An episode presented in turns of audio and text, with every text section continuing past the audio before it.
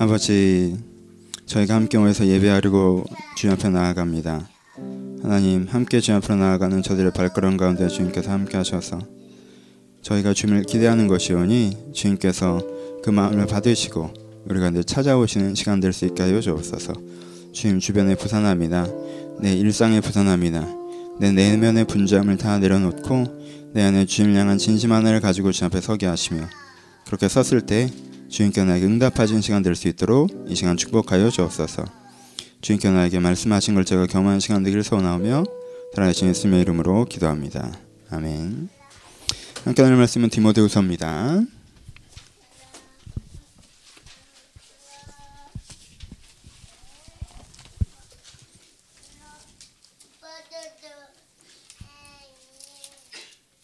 오늘은 본산이가 계속 설교할 건가 보네. 새 장난감을 너무 일찍 풀어줬나 봐요. 디모데후서 4장 7절 8절 말씀입니다.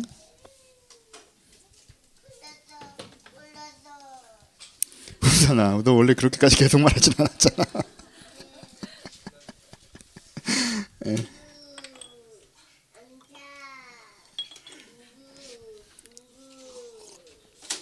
걔가 조용히 하겠니 지금 새 장난감 10개를 한꺼번에 봤는데 걔가 조용히 하면 그 나이가 아니죠. 예. 안녕하세요. 예. 본사님 계속 이렇게 놀 거예요. 지금 새로운 세계로 들어갔습니다. 여러분들 저를 보시면 돼요. 아시겠죠? 디모데후서 4장 7절과 8절 같이 읽겠습니다 같이 한 목소리로 같이 읽겠습니다. 시작. 나는 선한 싸움을 싸우고 나의 달려갈 길을 갖추고 믿음을 지켰으니 이제 후로는 나를 위하여 의의 멸관이 예배되었으므로 주곧 의로우신 재파장이 그늘이 내게 주기 것이며 내게만 아니라 죄나 타심을 사모하는 모든 자에로다. 아멘. 작년 후반부에 작년 12월쯤에 이 말씀을 한번 다룬 적이 있었습니다. 제가 보통 어, 연말이 되면 이 말씀이 떠오르고 이 말씀을 묵상하게 되나 봐요. 의도하지 않은 건데 어, 또이 말씀을 한 번 더 다루게 되었습니다.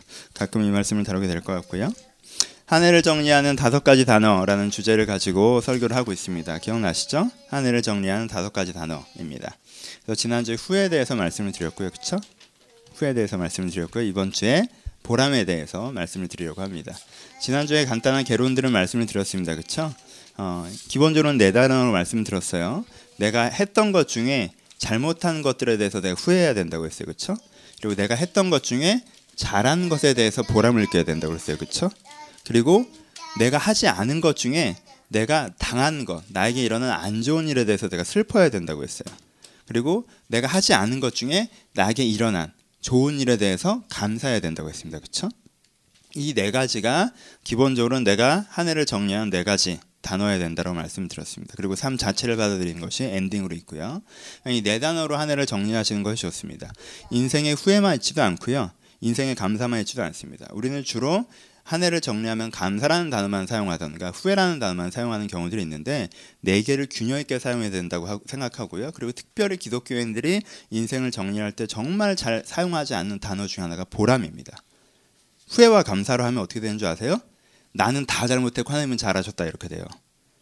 여러분 사람이 그런 마인드로 살아나가면요 힘들어요. 그렇죠? 난 한 해를 돌아보면 어떻게 해? 잘못했어. 근데 그나마 하나님께서 살려주신 거야. 내년도 한 해를 돌아보면 난 잘못했어. 근데 그나마 하나님이 또 살려주신 거야. 그러면 10년을 그렇게 정리하잖아요. 그러면 11년쯤 되면요. 나 같은 건 왜 살아? 이런 생각이 들 수밖에 없어요. 그렇지 않겠어요? 난 계속 잘못했는데 하나님이 겨우겨우 살려주셔. 이런 식으로 내 인생을 정리하고 가면요. 건강한 자존감을 가질 수가 없고요. 그것이 사실 여러분들을 객관적으로 판단하는 것이나 정확하게 정리하는 것도 아니라는 거예요. 그렇죠? 올 한 해를 보람으로 좀 마무리를 해봅시다. 지난 한 주간 내가 여기서 오늘 못 움직여요. 왜냐면 내가 움직이면 저쪽 애들이 내가 안 보이거든. 이렇게 하면 기원이가 안 보여 이렇게 했더니 뒤로 못 가겠네. 여기서 계속 합시다. 이번 한 주간 어, 이번 한 주간 제가 보람이란 설교를 준비하면서 또 재미있게도 제가 내년에 올 한 해 동안 여러분들이 아침 묵상으로 받아보셨다는 내용들을 좀 정리해서 설교 자료집을 만들려고 1년 동안 했던 제 카톡 메시지 아침 묵상 보냈던 것들을 좀 정리하는 가운데 있습니다. 그걸 쭉 정리하다 보니까 제가 일단 52번을 설교를 했잖아요. 그리고 52번 설교했던 그 내용들을 좀 모으고 있고 제가 다시 한번 그걸 읽어보고 있습니다. 그걸 쭉 읽어보면서 그것 자체로 저한테 되게 큰 보람이 느껴지더라고요. 이 설교를 사람들이 듣고 은혜를 받았는가 안 받은가를 떠나서 그리고 그걸 너무 당연하게 여러분들은 받아들일지 모르겠지만 내가 그래도 52주 동안 설교를 했다는 것 자체. 저는 그 괜찮은 설교더라고 쭉 읽어보니까. 예, 괜찮은 설교 했다는 것 자체. 일정한 보람을 느꼈던 것 같습니다.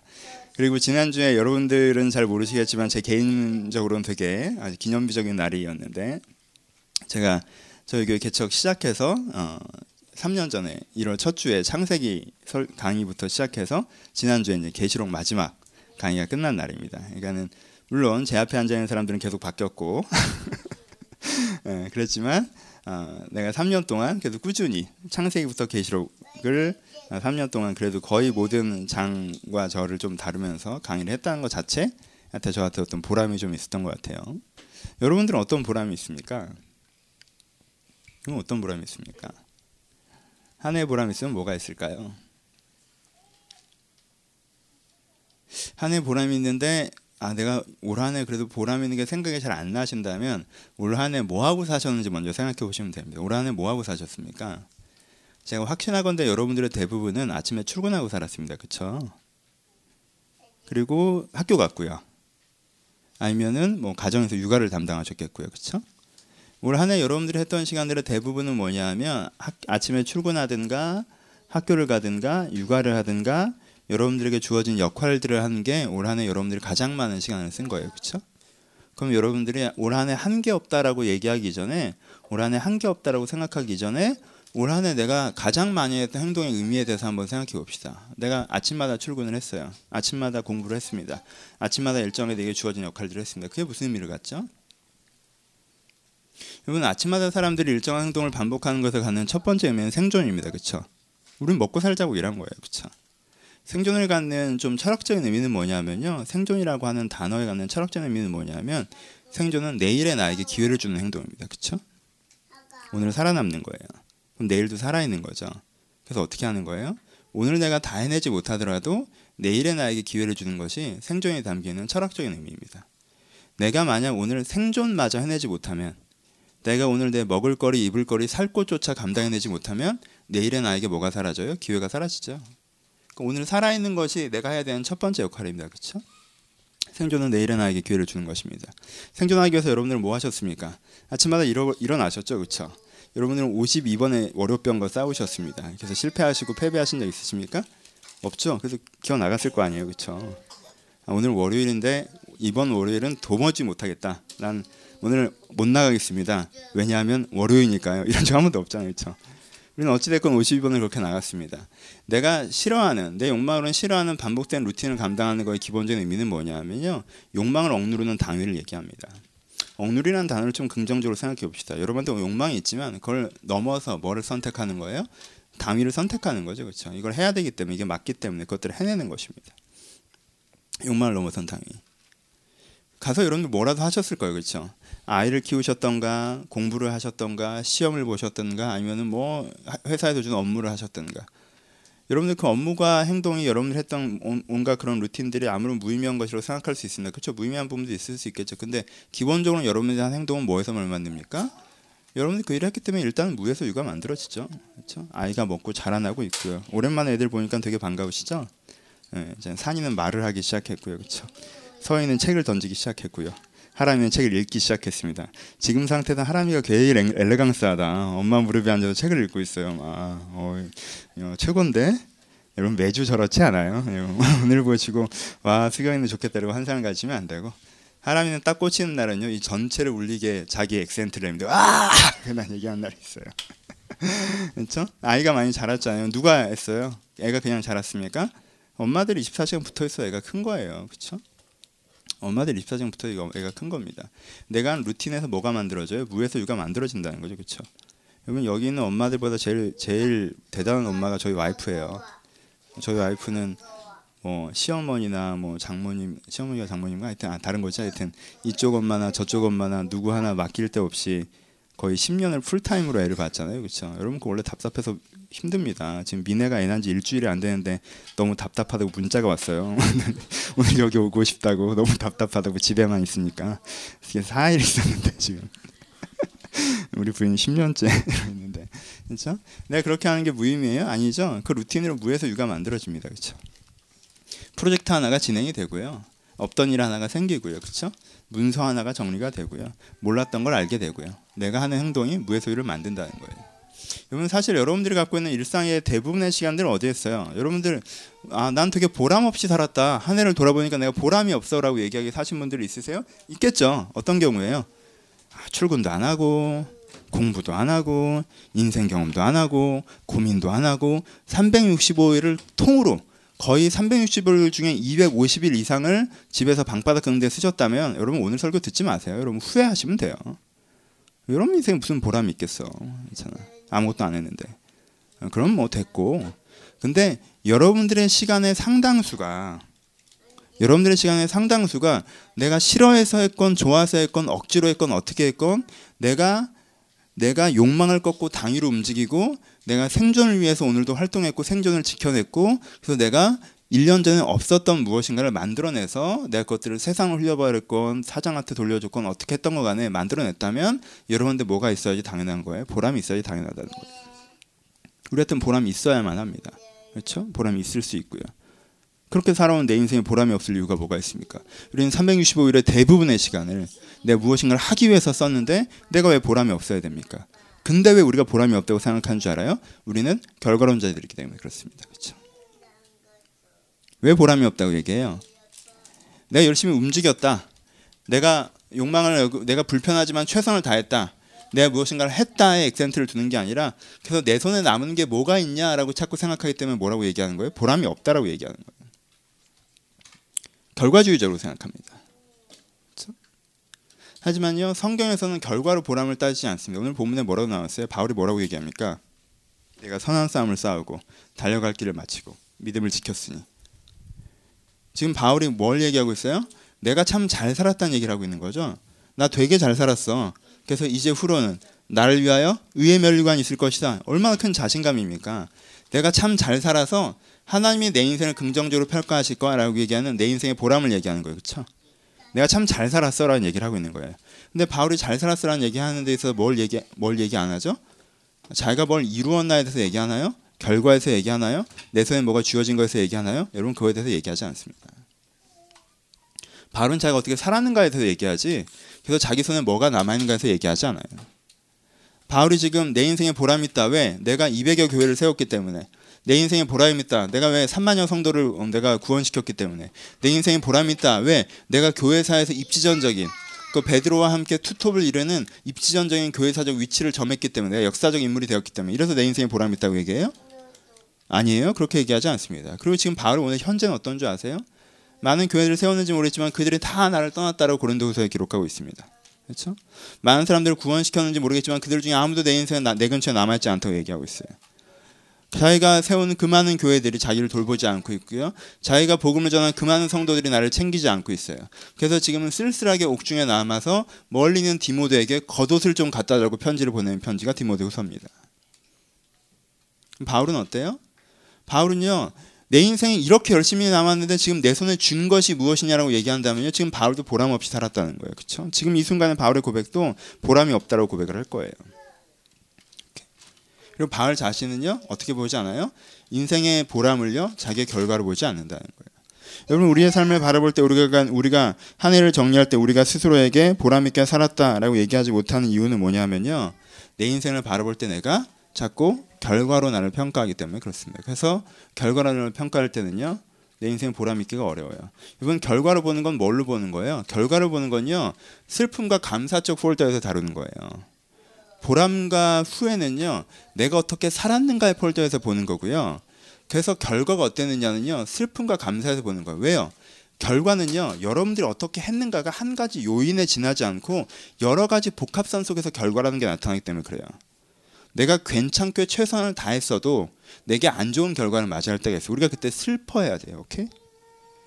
내가 대충 했는데 되게 잘 된 경우 있어요. 그때 내가 되게 감사해야 돼요. 오케이? 그래서 결과는요. 그 복합성이 들어가기 때문에 슬픔과 감사에서 다루는 것입니다.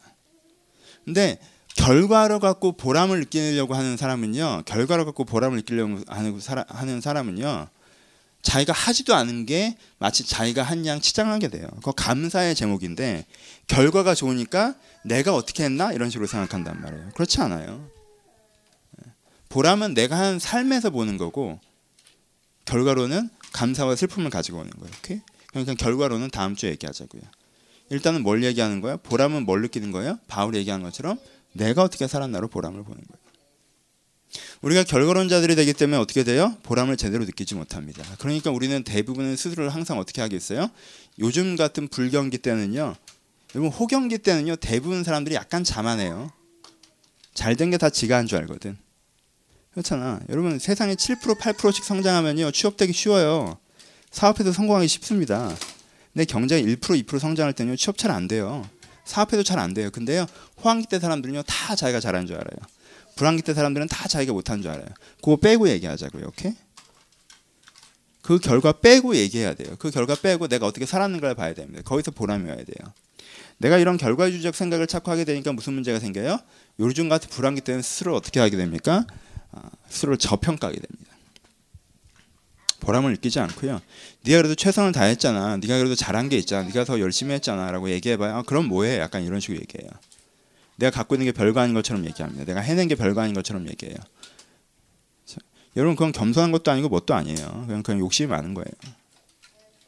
내가 해낸 게 있고 잘해낸 게 있고 의미 있게 한 게 있는데 이거 뭐 별거 아니 이런 거 별거 아니야. 뭐 이게 뭐 이런 식으로 얘기하는 건요. 그냥 욕심이 많은 거예요. 결과가 자기 마음에 안 든다는 얘기를 그런 식으로 표현하는 거예요. 그러지 마세요. 스스로 저평가해서는 안 됩니다. 스스로 저평가하시는 게 왜 위험하냐면요. 내가 보람 있는 삶을 살았는데 스스로 저평가하잖아요.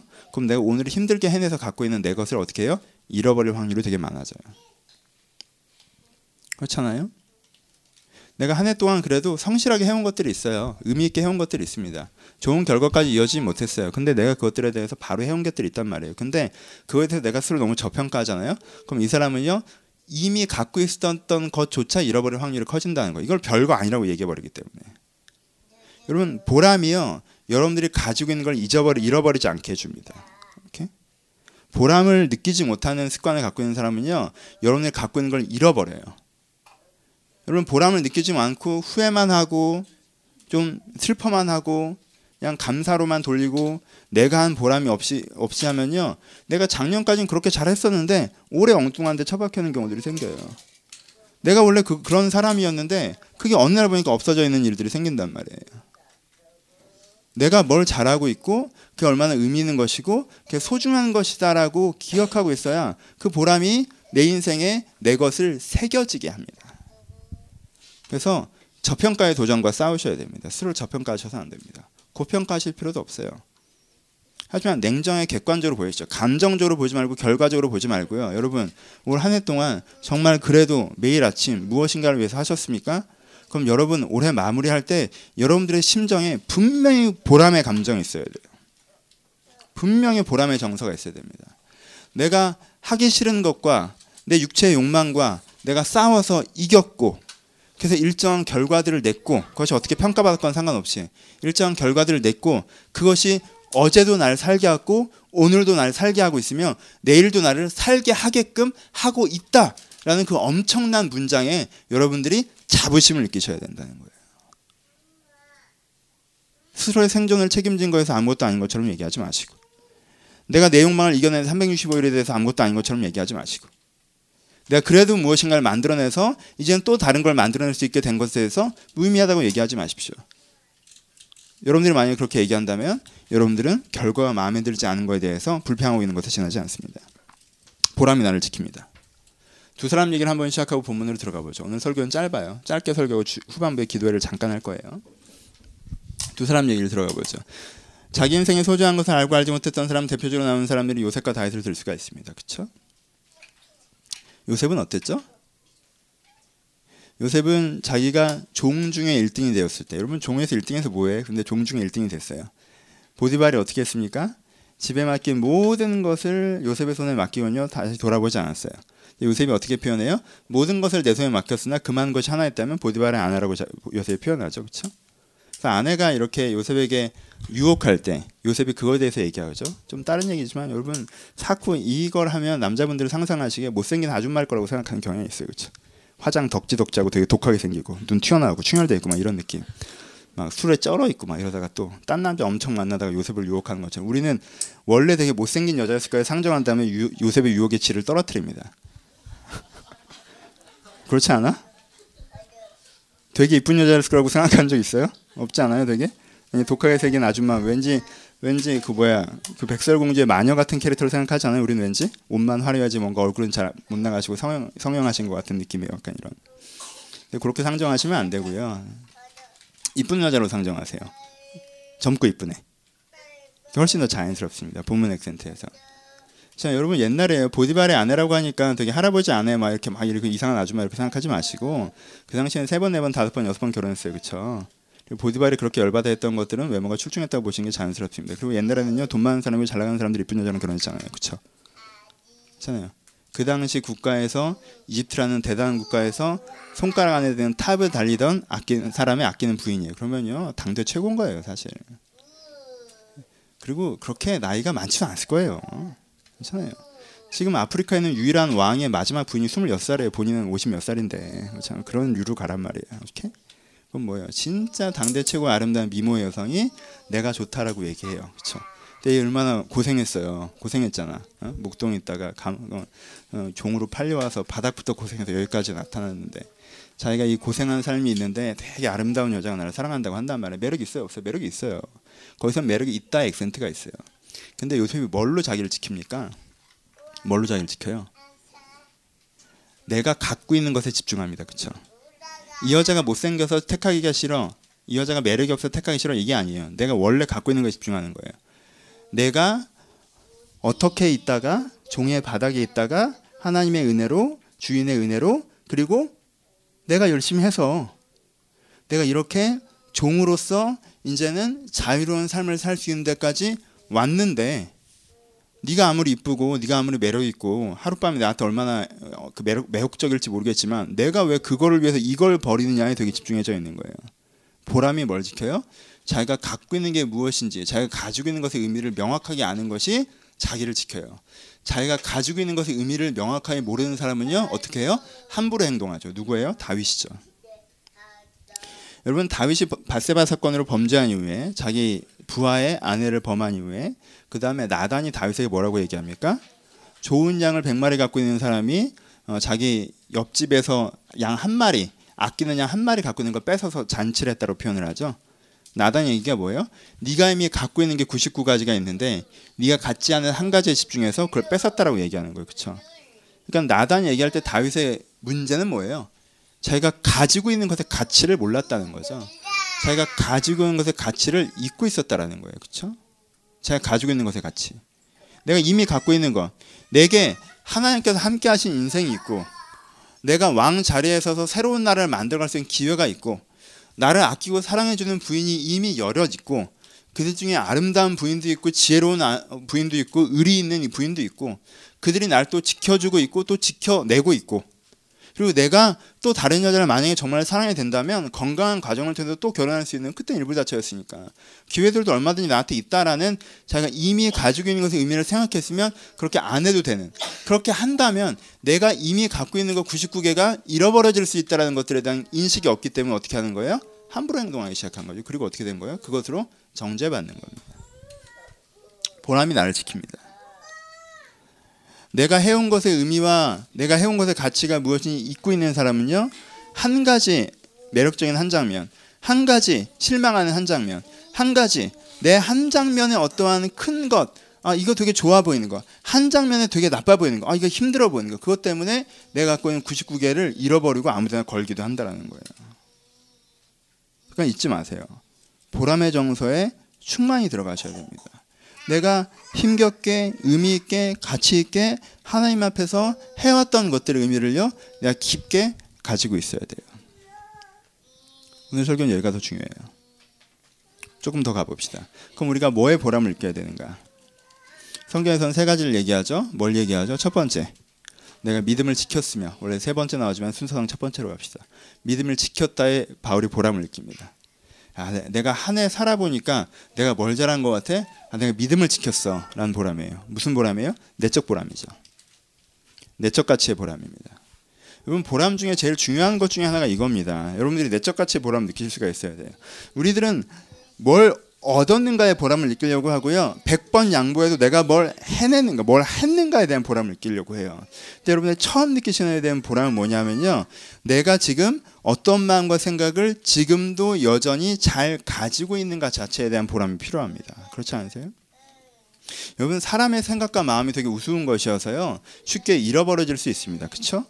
작년에는 내가 내 가정을 되게 사랑하고 나한테 이 사람 내 사람을 되게 아꼈는데 1년 잘못 살면요. 그 마음이 사라져 버려요.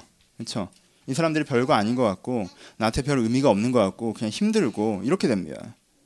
작년에 내가 되게 가치 추구적으로 살았고 의미 추구적으로 살았는데 1년 정청에 살다 보니까 내가 돈 따라다니고 있고 좀 안정되고 싶고 아뭐 가치 추구 이런 거 되게 부담스럽고 뭐 이렇게 될 수가 있어요. 그렇죠? 내가 작년 이맘때까지만 해도 내가 내가 생각하는 삶의 태도가 내가 진리를 추구하고 사람을 사랑하고 더 나은 세상을 만들어 가겠다는 이런 팔복의 메시지나 복음의 메시지가 내 마음의 진심이었고 나한테 되게 동감되는 얘기였는데 1년을 지내고 보니까 뭐 진리를 추구한다는 얘기도 너무 막연하고 사람을 사랑한다는 얘기도 되게 닭살스럽고 더 세상을 나아진 것으로 만드는 것도 남의 얘기처럼 이렇게 됐다라고 하면 여러분들 뭘 잃어버린 거예요? 마음을 잃어버린 거잖아요. 그러니까 여러분 마음을 잃어버렸다면 그거는 이제 후회해야 되는 이슈고 마음을 지켰다면 그건 뭐 해야 돼요? 그래도 내가 보람을 느꼈다는 이슈가 돼야 돼요. 그렇죠? 아, 내가 그래도 이 마음을 지켜냈구나. 내가 실망할 때도 있었고, 그렇죠? 세상이 이렇지 않은 것 같아서 실망할 때도 있었고, 내가 포기하고 싶을 때도 있었고, 이런 식으로 살려니까 되게 불편해서 포기하고 싶을 때도 있었고, 내가 잊어버릴 때도 있었고, 다른 게 좋고 다른 게 바빠도 그게 잊어버릴 때도 있었는데, 그래도 여전히 내 마음 가운데 뭐가 있어요? 내가 진리를 추구하고, 사람을 사랑하고, 더 나은 세상을 위해서 살고자 하는 내가 그런 마음들을 내가 여전히 가지고 있다는 거. 그거 자체에 대해서 뭘 느끼셔야 돼요? 보람을 느끼셔야 돼요. 여러분 가족을 사랑하십니까? 보람을 느끼십시오. 여러분들 그 마음을 지키신 거예요. 여전히 세상에서 타협하지 않고 살고자 하는 의지는 있으십니까? 그렇게 살지 못했어도 여러분 보람을 느끼세요. 여러분들 그 마음을 지키신 겁니다. 사회 나가서 3년 5년 그 마음 지켜내기 굉장히 어렵습니다. 그러니까 지켜낸 거에 되게 보람을 느끼세요. 지켜낸 게 되게 보람을 느껴야 내년에도 지킬 수가 있는 거예요. 그럼 그 마음을 지키셔야 돼요. 그 마음을 지켰다는 거에 자부심을 가지세요. 와, 내 주변에 내 세상에 그리고 성경에 나오는 많은 사람들이 세상의 논리에 접하고 세상의 환경에 접하면 그래도 어찌할 바를 몰라 하다가 변질되고 음, 포기하고 망각하고 살아가는데 그래도 나는 여전히 이런 마음을 갖고 있구나 라는 거에 대해서 감사도 있어야 되지만 그 전에 먼저 뭐가 있어야 돼요? 보람이 있어야 된다는 거예요. 믿음을 지켰으면 나 인생의 끝에서 하나님 앞에 내 인생 보람 있게 살았다라고 얘기하는데 바울이 뭐라고 해요? 여러분 바울 정도 된 사람이 뭐라고 얘기해요? 내 인생이 하나님 앞에서 내 인생 전체를 하나님 앞에서 바라볼 때 참 보람 있게 살았다는 이슈가 뭐예요? 믿음을 지켰다는 거예요, 내가. 믿음이야 20년 전에 딱 갖고 그다음부터 흔들린 적이 없었지 이게 아니에요. 바울이요 평생 믿음을 지키면서 살아내는 거예요. 여러분 자기 마음을 지키는데 보람을 느끼지 못하는 사람은요 쉽게 자기 마음을 잃어버린다는 거예요. 여러분 마음을 잃어버린 시기가 있으셨죠. 그럼 마음을 잃어버린다는 게 얼마나 내 인생에 큰 타격을 주는지 기억하시죠. 그러면요 마음을 지키는 게 얼마나 대단한 것인지 기억하시고요 그거에 대해서 자부심을 가지셔야 됩니다. 그렇죠? 올 한해 여러분들 마음을 지키셨습니까? 그것만으로도요 올 한해 내가 잘 살았다고 뿌듯하게 느끼시기 충분합니다. 오케이? 두 번째 뭘 얘기합니까? 달려갈 길을 다 가며라고 얘기합니다. 그렇죠? 달려갈 길을 다 가며. 달려갈 길을 갈다면은 뭐예요? 행동에 대한 거죠. 달려갈 길을 다 간다는 게 뭡니까? A의 출발점에서 B의 도착점까지 내가 지속적으로 달려가서 거기 도착했다는 거죠. 그러니까 B는 뭐예요? 내가 오늘 했어야 되는 올해 내가 했어야 되는 행동들은 내가 다 했다라는 거예요. 결과에 상관없이. 그게 여러분들의 보람이어야 됩니다. 다는 못 하셨어요? 70% 하셨어요? 예, 70% 하셨던 걸 보람 느끼시면 돼요. 30%안 하셨던 걸 후회하시면 되고. 50% 하셨습니까? 괜찮아요. 여러분 50% 하셨던 거에 보람을 느끼셔야 돼요. 10% 하셨어요? 괜찮아요. 10% 하셨다는 걸 보람을 느끼십시오. 하지만 그건 잠깐 느끼시고 90%안 하신 걸 후회를 느끼셔야죠. 그렇죠? 보람과 후회는 같이 하는 거예요. 내 인생에 내가 했던 행동들 중에 보람으로 넣어야 되는 행동이 있고 후회로 넣어야 되는 폴더가 있단 말이에요. 그리고 후회가 이따만큼 쌓이고 보람이 요만큼이면 보람을 일단 막 느끼세요. 보람 느끼셔야 돼요. 10%건 5%건 상관. 보람 막 느끼신 다음에 이제는 이거 90% 해야지. 후회를 해야지. 하지만요, 제가 말씀드리는 거는요, 우리나라 사람들은요, 평균적으로 후회를 더 과도하게 느끼는 패턴이 있어요. 특별히 신앙인들은. 너를 돌아보라고 하면 자꾸 잘못한 거, 자꾸 죄인이라고 그래가지고, 잘못한 거 위주로 자꾸 생각을 하는데 여러분들의 24시간 중에 잘한 게 훨씬 더 많다는 걸 기억하세요. 하여튼 이 얘기를 자꾸 반복해야 되는 돌아와서 두 번째 뭐예요? 내가 해야 됐던 했- 행동들 중에 내가 내가 끝까지 해냈던 것들에 대해서 뭘, 뭘 느끼셔야 돼요? 보람을 느끼셔야 돼요. 여러분 결과가 아니에요. 다시 얘기하지만 길을 다 가서 꼬린점에 도착해서 1등을 했으니까 상품을 탔으니까가 아니에요. 뭐예요? 내가 길을 다 갔다는 거에 보람을 느끼는 거예요. 내가 했어야 되는 행동들. 여러분들 1년 동안 그래도 기도의 자리에 앉아 시키셨습니까? 그럼 여러분 보람을 느끼세요. 내가 얼마만큼 은혜 받고 얼마만큼 변화되고 이 결과를 보기 전에 내가 1년 동안 내가 앉아 있어야 될 자리에 앉아 있었다면 그게 나한테 보람이 됩니다. 오케이? 얼마나 대단한 사람입니까? 여러분들은 내가 내가 은혜가 오건 오지 않건 내가 1년 동안 앉아있을 때 기도 자리에 앉아있다는 것 자체가 난 정말 진리를 찾는 사람이라는 얘기고요. 나는 구도자라는 얘기고요. 나는 안개 속에서도 여전히 빛을 찾는 사람이라는 얘기예요. 이 구도자예요. 얼마나 보람 있는 거예요. 자부심을 느끼시란 말이에요. 은혜를 받았느냐 받았는지 안 했느냐 아니라 그런 여러분들 자신에게 자부심을 느끼셔야 된다는 거예요. 기도의 자리에 안 앉아 계셨으면 이제 지난주 설교를 들으시고 후회를 하시면 되고 이렇게. 내가 또 뭘 했습니까? 여러분 여러분들의 직장에서 최선을 다하셨습니까? 내가 해야 되는 지점까지 갔습니까? 여러분 실적과 결과를 떠나서요. 여러분들은 주어진 일로 최선을 다하는 사람이에요. 그렇죠? 내게 닥쳐온 걸 피하지 않은 사람이에요. 그것이 어렵건 어렵지 않건 좋건 좋지 않건 내게 닥쳐진 것은 내가 감당해서 끝까지 갔던 사람이란 말이에요. 그렇죠? 여러분들 여러분 인생을 여러분들 어깨에 지는 사람이라는 거. 거기에 대해서 보람을 느끼시라는 거예요. 내가 그 사람에 대해서 최선을 다했습니까?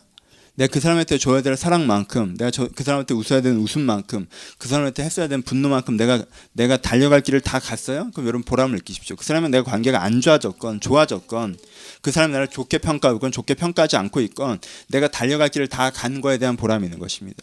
내 관계적인 영역에서, 내 영적인 영역에서, 내 사회적인 영역에서 내가 거기까지 내가 가야 됐던 지점인데, 내가 거기까지 갔다면 여러분 거기에 대해서 여러분들 보람을 느끼셔야 돼요. 오케이? 안 갔다면 후회를 하셔야 되는 거고. 내가 가야 되는 지점까지 가지도 않아 놓고 어떤 결과물에 대해서 얘기하면 안 되는 거잖아요. 그치? 물론 결과는 거기서 한 번 더 꺾여요. 그러니까 그렇게 하지 마시고 일단은 내가 거기까지 간 거에서 보람을 느끼세요. 그리고 거기 가지 않은 거에서 후회를 하십시오. 내가 달려갈 길을 다 갔는가 갔지 않았는가로 내 인생을 돌아보는 것이요. 여러분 인생에 내년에 여러분을 훨씬 더 집중해 줄 수 있게 만듭니다. 자꾸 우리는 섣부른 결과론을 갖고 와서 이거 해봐야 안 될 것 같은데 그러면서 내가 달려갈 길도 안 가고 안 될 거 원래 좀 어려운 거였는데 더 안 되겠지 그러면요 그렇지 않겠어요? 두 번째 여러분들 달려갈 길을 다 갔던 것 혹은 여러분들 달려갈 길 속에 서 있었던 것 그것에 여러분들 보람을 느끼셔야 됩니다. 난 진리를 추구하는 사람이고 그래도 사람을 사랑하는 사람이고 세상이 좀더 나아가지고자 노력했던 사람이라는 자기 자신에 대한 정체성과 자부심이 그 과정을 통해서 찾아올 수 있다라는 거예요. 오케이? 세 번째 뭐에 대한 보람을 느끼라고 바울은 얘기하고 뭐에 대한 보람을 자기가 느낀다고 얘기합니까? 믿음을 지켰다. 달려갈 길을 닿았다. 그리고 내가 선한 싸움을 싸우고라고 얘기합니다. 그렇죠? 선한 싸움을 싸우고. 무엇과 싸웠는가? 내가 이겼는가 졌는가를 얘기하지 않아요. 하지만 내가 무엇과 싸웠는가? 내가 그것과 싸우면서 한 해를 보냈다면 그것이 너에게 보람이어야 된다고 얘기합니다. 그렇죠? 내가 그것과 싸우면서 한 해를 싸웠다면 그렇죠? 내가 무엇과 싸웠는가? 여러분들이 바르지 않는 내적 가치와 스스로 싸웠습니까? 내가 이제까지 살아온 삶의 타성과 스스로 싸웠습니까? 나를 휘두르려고 하는 잘못된 정서적인 파도와 내가 스스로 싸우면서 1년을 달려왔습니까? 이기셨건 졌던 건 상관없이 얼마만큼 해냈던 건 상관없이 여러분 거기에 대해서 보람을 느끼세요. 그러셔야 됩니다. 내가 무엇과 싸웠는가? 내가 세상에서 살아가면서 평가를 받건 평가를 받지 않았건 상관없이 내가 세상 속에서 잘못된 세상의 가치랑 싸우는 위치에 있었는가? 잘못된 세상의 흐름과 싸우는 위치에 있었는가? 그래서 그 싸움을 통해서 내가 내 자신을 지키고 내가 상대방 내 자신을 지키고 세상을 좀 더 바꾸려는 위치에 내가 서 있었는가? 내가 무엇과 싸웠는가? 그리고 내가 관계적으로 내가 조금 더 사랑하고자 싸웠는가? 내가 더 사랑을 받아내려고 싸우는 것이 아니라 어떻게든 저 사람들을 내가 어떻게 해서 내가 더 사랑 받아보려고 싸운 게 아니라 내가 그들과 세상을 더 사랑하지 못했을지언정 사랑하려고 싸웠는가? 가내 보람이고 내 자부심이라는 것입니다. 그렇죠? 여러분 이것으로 여러분의 들을 다시 한번 정리하십시오. 이것으로 여러분들의 인생을 다시 한번 바라보세요. 히터를 좀 끌까요? 네, 목이 좀 안 좋아서요. 경주 부탁해요. 고마워요. 내가 내 인생을 바라보는 관점에 있어서 내가 무엇을 이루었나를 보는 것이 아니라 내가 무엇 어떤 내적 가치를 가지고 있었고 내가 무엇을 믿었고 내가 무엇과 싸웠고 그리고 그것을 끝까지 달려가는 거야. 내가 무엇을 믿고 그 길을 가면서 거기서 싸워야 될 것과 싸우면서 왔는가? 그러니까 내 인생에 뭐라는 거예요? 보람이라는 겁니다. 아, 내가 그래도 잘 살아왔구나. 내가 그래도 바른 길을 걸어왔구나. 내가 그래도 하나님 앞에서 옳은 위치에 서 있었구나. 그리고 내가 좋은 사람이구나. 라는 것에 대한 뭘 느끼실 수 있어요? 보람을 느낄 수 있어야 된다는 거예요. 보람을 느낄 때 그 다음에 뭘 찾아옵니까? 보람을 느낄 때 그 다음에 뭐가 찾아요? 그때 찾아오는 게 자부심이잖아요. 그때 찾아오는 게 칭찬에 대한 기대잖아요. 내가 그때 그렇게 내 자신에게 보람을 느낄 때 진리가 나를 칭찬할 거다. 하나님이 나에게 멸류관을 예비하실 거다. 진리가 나를 칭찬할 거다. 라는 그 생각이 그 사람에게 뭐가 되는 거예요? 자부심이 되는 거예요. 내가 은혜를 많이 받았느냐? 그래서 사람들이 나를 좋아하느냐? 내가 사주로 뭘 했느냐? 결과 밴드가 아니에요. 내가 그렇게 진리를 추구하며 내가 바른 길을 가며 그 과정에서 내가 쌓아야 될 싸움들을 싸우는 가로 하나님께서 나를 평가하시는 것이고 내가 그렇게 살아가는 것으로 하나님께서 나에게 은혜 멸관을 내리시는 것이고 그렇기 때문에 나는 그렇게 살았다는 걸로 내 스스로에게 뭘 느껴야 돼요? 보람과 자부심을 느껴야 된다는 거예요. 오케이? 여러분 한 해를 이 시각으로 꼭 정리하십시오. 이 시각으로 한 해를 여러분을 꼭 돌아보셔야 됩니다. 그리고요 이게 아니라면 후회하셔야 돼요. 여러분들의 보람과 후회의 기준이 이거여야 됩니다. 그러니까 지난주랑 같은 패턴이에요. 지난주 방식으로 얘기해 봅시다. 뭐라고 그랬어요? 직면한다 그랬죠? 그렇죠? 그리고 가능성을 생각한다고 그랬어요. 그 다음에 뭐라고 그랬어요? 회한의 밤을 보면하고 했고요. 그 다음에 결단하라고 했죠. 이게 부정 코스예요. 뭐 직면했을 때 내가 잘못해왔다고 느꼈을 때, 그렇죠? 근데 이렇게 흘러가겠죠. 근데 똑같은 거예요. 직면했어요. 직면 때 내가 어떻게 했어요? 잘했어요. 잘한 게 있잖아요. 지금 보람 느끼는 섹션들 그렇죠. 내가 선한 싸움을 싸웠어요. 내가 믿음을 지켰어요. 내가 달려갈 길을 달려갔어요. 직면했을 때 내가 잘했어요. 그럼 어떻게 되겠어요? 잘했다면. 그다음 기쁨이 있겠죠. 근데 거기서 요 스탠드로 한 단계를 더 가면 어때요? 내가 직면했는데 내가 잘했어요. 근데 뭘 보라고 그랬어요? 두 번째 가능성을 보라고 그랬죠. 무슨 가능성이 있었어요? 잘 못할 가능성도 있었다는 거예요. 그래서 여러분들이요 마음을 확 놔버릴 가능성도 있었어요. 거기서 여러분들이 직장을 때려쳐버릴 가능성도 있었다니까? 그래서 여러분들이 도망가버릴 가능성도 있었어요. 여러분 거기서 훨씬 더 못되게 관계를 할 수 있는 가능성도 있었어요. 근데 내가 그러지 않았다라는 거예요. 그때 뭐가 찾아와요? 세 가지 감정이 찾아오는데 첫 번째 뭐가 찾아와요? 안도가 찾아오죠. 안도. 아 그래도 다행이다. 어 내가 그때 큰일 날 뻔했구나. 내가 그때 사실 떨어질 수도 있었구나. 근데 안 떨어졌던 거구나. 내가 부정의 가능성을 점검하는 것을 통해서 뭐가 와요? 안도감이 찾아와요. 두 번째 뭐가 찾아와요? 자부심이 찾아오죠. 그렇죠? 아, 내가 정말 잘했구나 그때. 그렇죠? 내가 그때 정말 잘했구나. 내가 저 선한 싸움을 싸고 달려갈 길을 다가고 믿음을 지켰던 게 내가 정말 잘하는 것이구나. 내가 정말 괜찮은 사람이구나. 이미 이 부분에서는 자부심이 찾아오죠. 그리고 세 번째 뭐가 찾아와요? 여기서 긍정의 결단이 찾아오죠. 그렇죠? 지난주엔 부정의 결단이었죠. 뭐예요? 이렇게는 안 살아야겠다는 거죠. 하지만 이번에는 보람을 끼면 뭐가 찾아와요? 긍정의 결단이 찾아오죠. 내가 이렇게 살아야겠다. 내가 관계적인 측면에서만 이렇게 살았는데 이제는 사회적인 측면에서 이렇게 살아야겠다. 내가 내면적인 측면에서만 이렇게 사는데 내가 관계적인 측면과 사회적인 측면에서 이렇게 살아야겠다라는 뭐가 찾아와요? 긍정의 결단이 찾아온다는 거예요. 그렇죠? 안도와 자부심과 긍정의 결단이 찾아오면서 이 사람한테 뭐가 돼요? 이 사람에게 오만큼 있었던 보람의 영역이 보람을 깊게 느끼는 것을 통해서 그 오가 단단해지고 그 오가 10으로 20으로 나아가는 것들이 생긴다는 거예요. 그렇죠? 이게 여러분들이 보람을 대하는 자세여야 됩니다. 내가 잘하는 것이 있는데도 아유 그게 뭐 결과도 안 좋았는데 아 그게 뭐 고작 그렇게 하고 이런 식으로 하잖아요. 그럼 여러분들 내년에 그 오조차 사라지는 거예요. 그렇죠? 그러니까 여러분 보람의 정서에 익숙해져야 됩니다. 결론 갑시다. 한 해를 보람으로 정리하십시오. 이번 주는 기분이 좋으셨으면 좋겠어요. 지난주 후회를 너무 많이 하셔서 좀 우울하셨던 분들이 있으시다면 이번 주는 좀 기분이 좋으셨으면 좋겠습니다. 물론 매주 이렇게 하나씩 하면 어 약간 정신병이 오겠죠. 원래 이렇게 다섯 개를 한꺼번에 해야 되는 건데 우리가 설교를 끊어서 하는 거니까. 그렇죠? 근데 지난주랑 이번 주랑 연결됩니다. 어떻게 하시라는 거예요? 어떻게 하시는 거예요? 여러분들이 했던 것들에서 뭘 하세요? 후회와 보람을 느끼세요. 냉정하게 평가하십시오. 냉정하게 평가라는 말은요. 잘하는 게 있는데 그게 별거 아닌 것처럼 얘기하지도 말라는 것도 포함됩니다. 오케이? 못한 게 있는데 그게 뭐나 되는 것처럼 얘기하지도 않고요. 잘한 게 있는데 그게 별거 아닌 것처럼 얘기하지도 않으면서 내 인생을 돌아보면서 내가 아 이건 정말 내가 잘했구나. 내가 선한 싸움을 싸고 달려갈 길하고 믿음을 지켰구나. 라고 이거에 대해서는 보람을 나 이거에 대해서는 전혀 그렇지 못했구나라는 후회를 내가 선명하게 느끼시는 것이 굉장히 중요합니다. 여러분 많은 사람들이 삶을 가져가는 감정이 뭐냐면요 막연한 합리화로 갈아갑니다. 지난주에 설교했던 오케이 보람이 없어요. 하지만 깊은 후회도 하지 않습니다. 회한의 밤에는 후회를 하는 것이 아니라 내가 전체적으로는 잘 못하고 있지. 근데 그럴 수밖에 없었어. 라는 정도로 자기 자신의 삶을 정리하면서 살아간다는 거예요.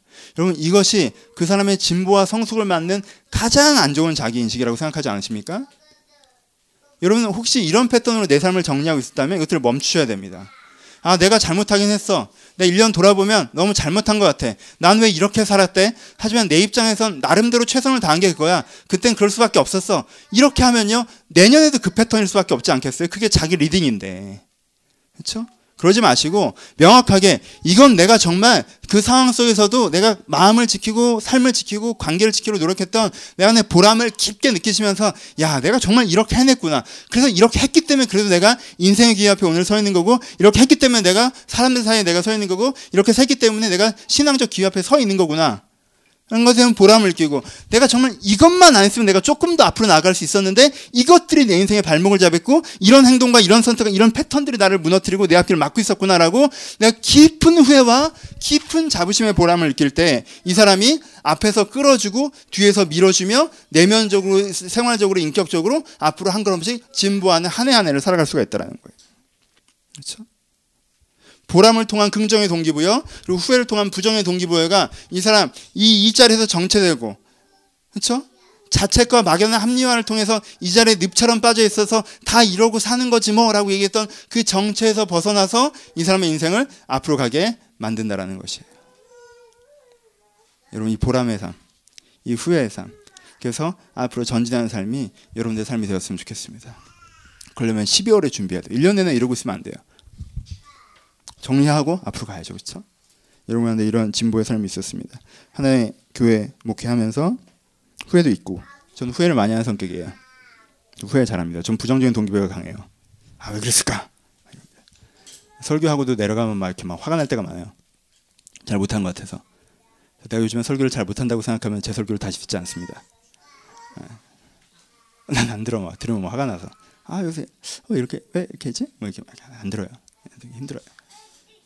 예, 설교를 쭉 정리하면서도 내가 52주 설교 정리한 거 아까 농담처럼 얘기했지만 옛날 거 다시 한번 읽어보니까 한심할 때가 있어요. 아, 내가 한 세 편을 또 하루에 세 편을 듣고 막 이렇게 52편 설교한 걸 대지를 읽었을 거 아니야 했더니 하, 이, 이, 내가 제3자로서 읽었다면 좀 얄팍하다고 평가했겠다 이런 생각이 들더라고. 좀 얄팍하더라고 얘가. 그래서 아, 이게 깊이가 없다.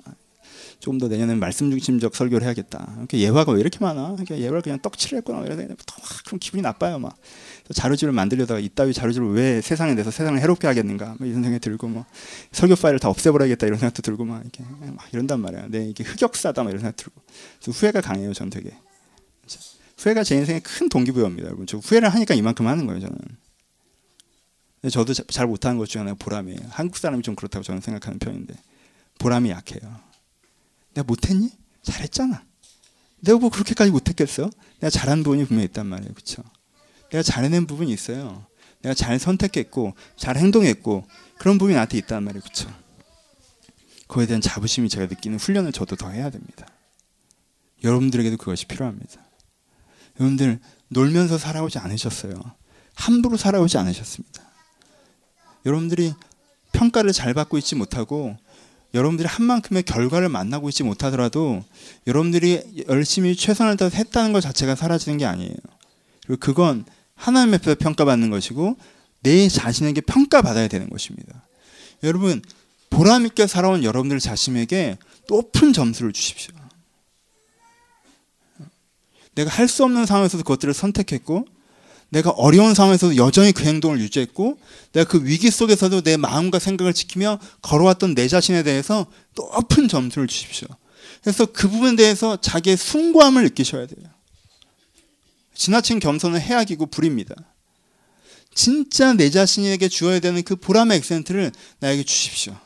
그것이 여러분들을 지킵니다.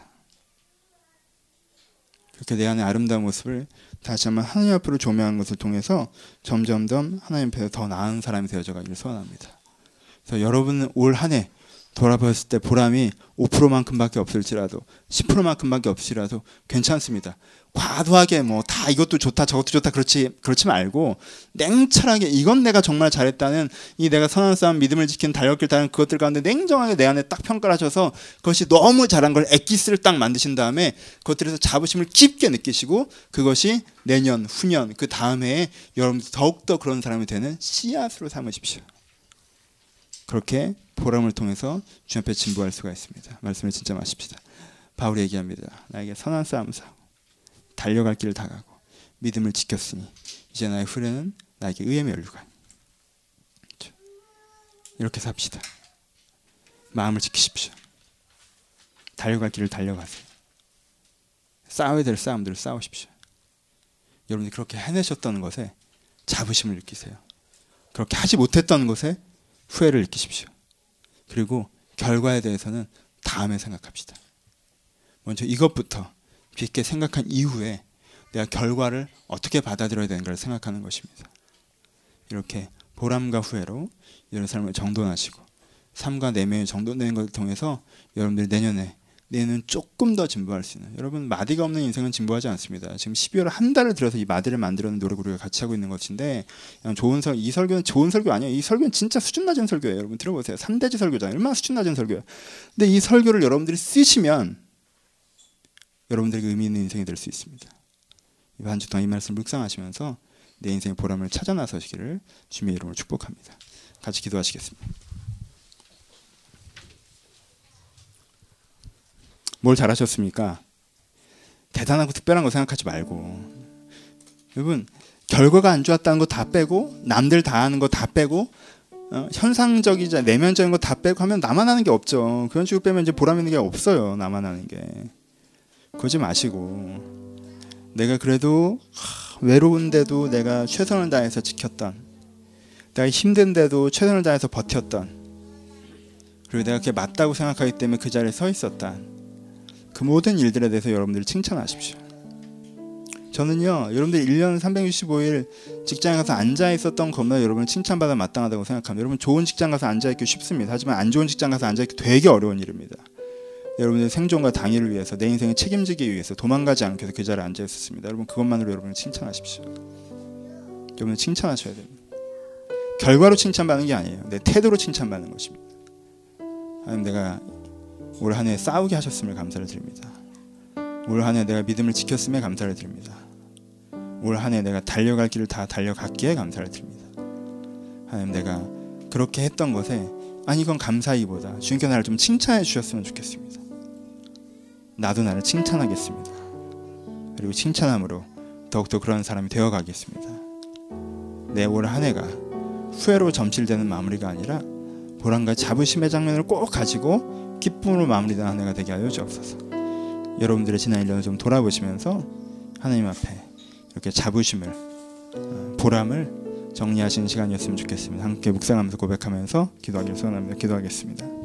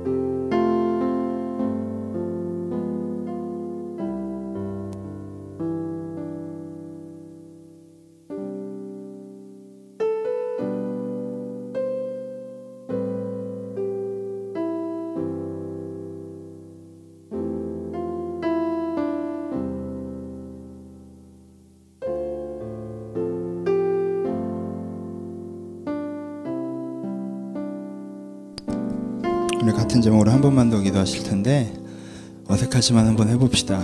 오른손을 가슴에 얹으셨으면 좋겠고 저 이런 거 잘 안 하니까 한번 해보십시오. 여러분들 오른손을 가슴에 얹으시고 전 항상 저한테 이렇게만 얘기합니다. 수고했다. 네, 이번 설교를 준비하면서 잘했다라고 얘기해야 된다는 걸 좀 더 깊게 알았습니다. 수고했다가 아니라 잘했다. 내가 나에게 좀 잘했다고 얘기한 적 있으십니까? 분명히 잘해 오셨습니다. 여러분들 칭찬하십시오. 내가 잘했다고 생각하면서 그 부분에 대해서는 내가 그래도 잘했다고 생각하면서 하나님 앞에 서십시오. 하나님 칭찬을 기대하시면서 여러분들의 상상 속에서 여러분들이 그게 실제니까 가슴에 손을 얹어서 내가 나에게 잘했다고 얘기하며 하나님께 나를 칭찬해 주기를 기대하시는 마음으로 쓰셨으면 좋겠습니다. 하나님 내가 이렇게 잘했는데 이 부분은 주께 나를 칭찬하셨으면 좋겠습니다. 잘하였다. 착하고 충성된 종아. 내가 내 인생 전체로는 그런 말을 들을 자격이 없을지 모르겠지만 이 부분에서는 내가 주님 앞에서 그 말을 듣고 싶습니다. 여러분들 칭찬하시면서 주의 칭찬을 기대하시면서 1, 2분 정도 고백하며 잠시 기도를 드리도록 하겠습니다. 함께 기도하겠습니다.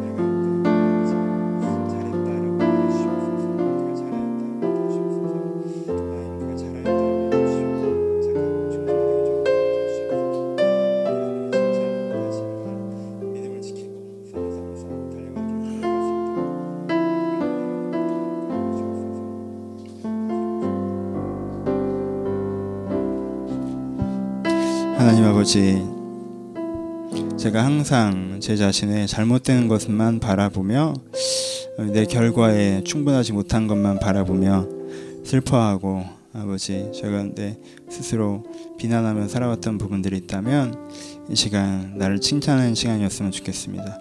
막연하게 그냥 칭찬하는 게 좋으니까가 아니라 내 인생에 분명히 내가 하나님 앞에서 믿음을 지켰던 것들, 선한 싸움을 싸웠던 것들 달려갈 길을 달려가는 것들을 기억해내며 그것을 나에게 칭찬하는 사람들 될 수 있도록 한 사람 한 사람 가운데 지혜로 인도하여 주옵소서.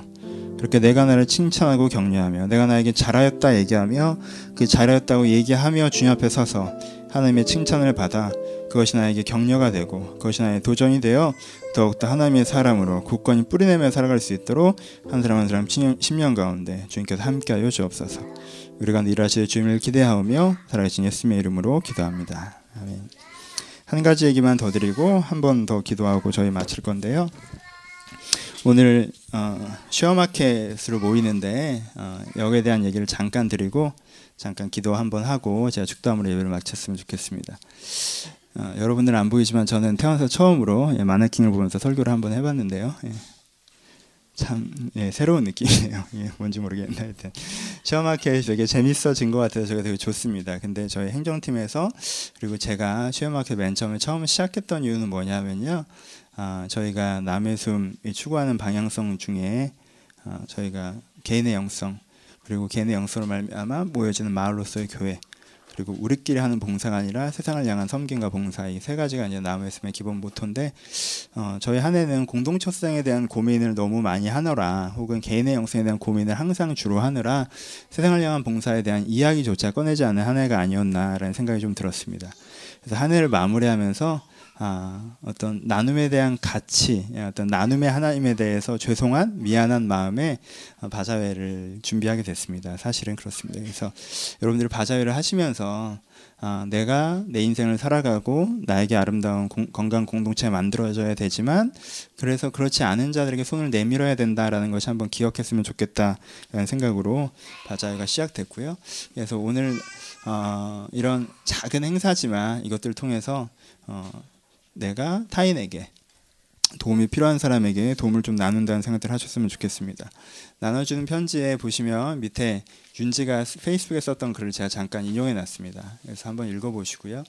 어, 저희가 이제 나누려고 하는 부분은 두 군데가 있죠. 하나는 인도에 이제 저희가 그 고아원과 그리고 어린이집 그리고 이제는 저희 또한 부분은 필리핀 구에 저희가 이제 나누려고 하는데요.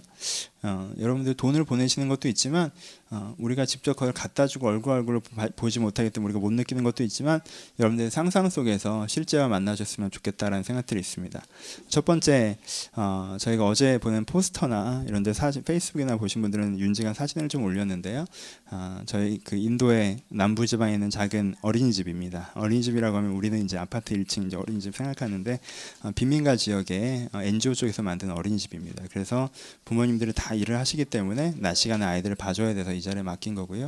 엔조에서 잘 운영하고 있긴 하지만 어, 윤지가 표현하기는 자기가 가정집 아이들도 만나보고 또 어떤 면에서 아예 고아원 아이들도 만나봤는데 여기 아이들이 좀 가장 좀 어두웠다라는 표현들을 했던 게 기억나고 그리고 한데 웃음이 좀 필요하다라는 얘기를 했던 것들이 기억납니다. 제가 예전에 대학 시절에 고아원 사역들을 했었는데요.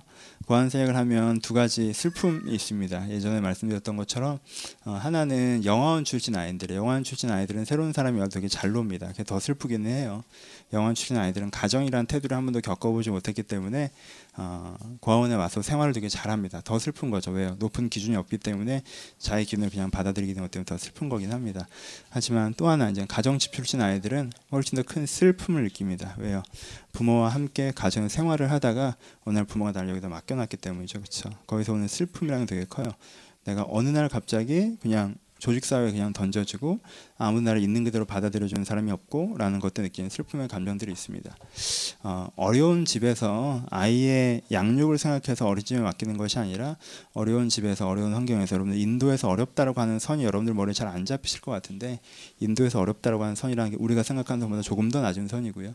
인도에서 어려운 환경에서 부모가 다 일을 해야 되고 NGO 쪽에서 아이는 아이들 가운데 어떤 그런 것들이 제공된다는 거에 있어서 아이들이 겪게 되는 정서적인 결여들이 좀 있습니다. 그래서 선물 같은 것들이 작게나마 아주 작게나마 위로가 될 수 있다고 생각을 합니다. 이번이 시작이어서 좀 작게 작게 계속 돕고 싶은 마음들이 있고요. 저희가 여기서는 큰 돈은 아니지만 큰 돈은 아니지만 거기에 좀 도움이 될 수 있으면 좋겠다는 생각이 있습니다. 고아원 크리스마스 선물을 맨 처음에 얘기했어요. 그래서 얼마 정도가 필요하냐고 물어봤더니 5만 원 정도가 필요하다고 하더라고요. 그래서 5만 원이면 지금 내가 붙일 수도 있는 거잖아요, 사실. 그래서 바자회까지 할 일은 아닌데 그래서 이제 어린이집까지 저희가 이제 하기로 했습니다. 그래서 고아원은 원래 후원이 있는데 거기서 추가되는 부분이어서 저희가 5만 원만 부족한 부분만 메꾸면 되는 것 같고요. 나머지는 저희가 좀 어린이 집에 하도록 하고요. 어린이집에서 필요한 액수는 전체적이기 때문에 저희가 정확한 액수를 못 들었는데 그 부분에서 남으면 나머지는 저희가 또 필리핀 구제로 이렇게 하도록 하겠습니다. 바자회 흥겹게 하시고요. 막 이런 생각하면서 바자회 하실 건 아니에요. 근데 출발은 이렇게 했으면 좋겠다는 생각이 기도로 시작했으면 좋겠다고 생각을 했습니다. 여러분들 바자회 하는 이유 그리고 이 바자회를 통해서 어디로 저희 재정과 마음이 전달돼야 되는지에서 간단하게 설명드렸습니다. 그래서 한 번만 기도하고 제가 축도하고 예배를 마칠 텐데 어, 여러분 지금 기도의 오늘의 흐름에 좀 다른 흐름이 있고 오늘 여러분들 5주 동안 설교했던 나를 돌아보시겠지만 한 가지 한번 기억하셨으면 좋겠습니다. 어, 내 인생도 힘들지만 내 인생도 답답하고 어려울 수 있을지 모르겠지만 어, 나는 조금 더 가지고 있는 사람의 경우도 굉장히 많습니다. 그렇죠? 그래서 내가 사실은 나눠야 되는 책임이 더 많은 사람인 경우도 되게 많습니다. 그것을 잊지 않고 살아가야 되는데 올해 우리 교회는 조금은 잊고 살아왔던 것 같습니다. 저희가 교회적으로는 첫 해는 뭐 시각장애 봉사사고 했었는데 뭐 좀 잊고 살아온 것 같아서 두 가지 하나님 좀 죄송합니다. 저희 인생과 저희들의 인생에 빠져서 내가 손을 뻗쳐야 되는 것들을 뻗지 못한 부분이 있다면 지금 죄송합니다.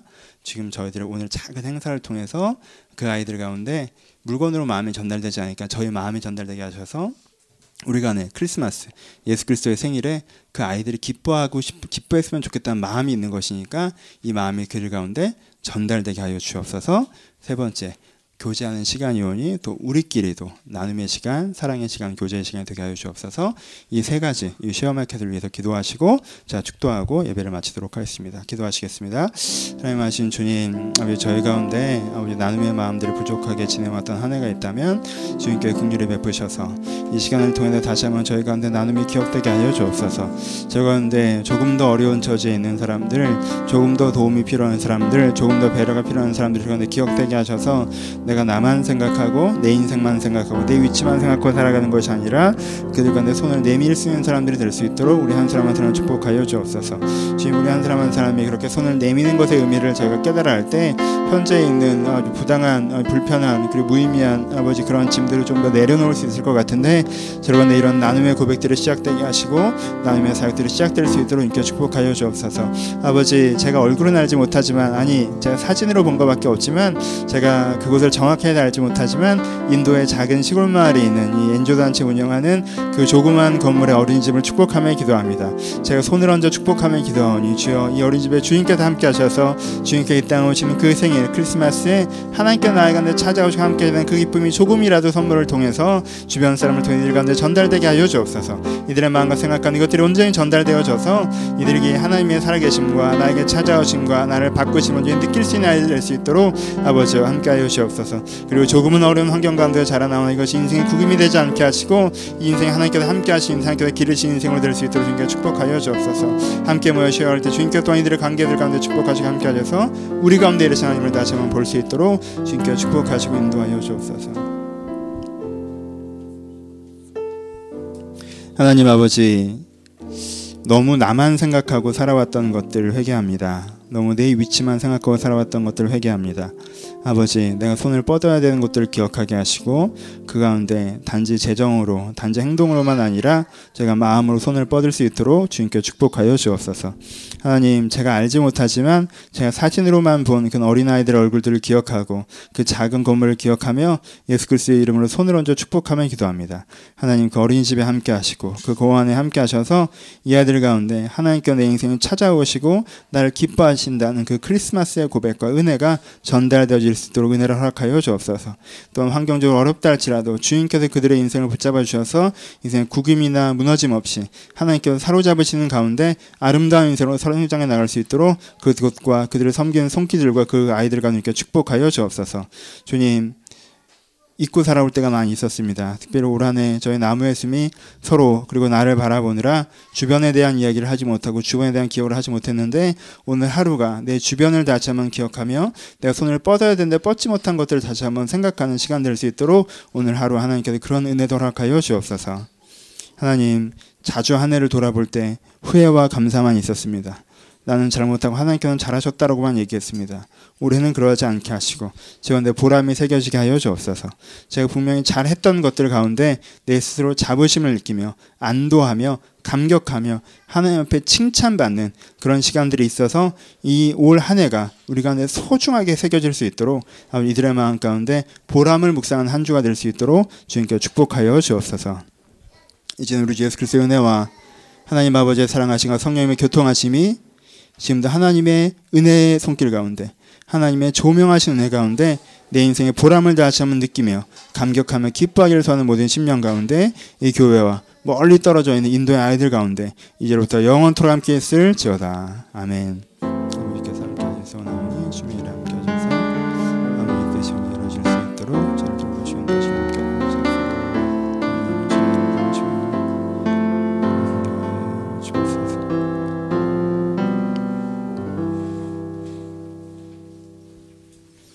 감사합니다. 서로 주님께 감사의 박수 나누시겠습니다. 감사합니다.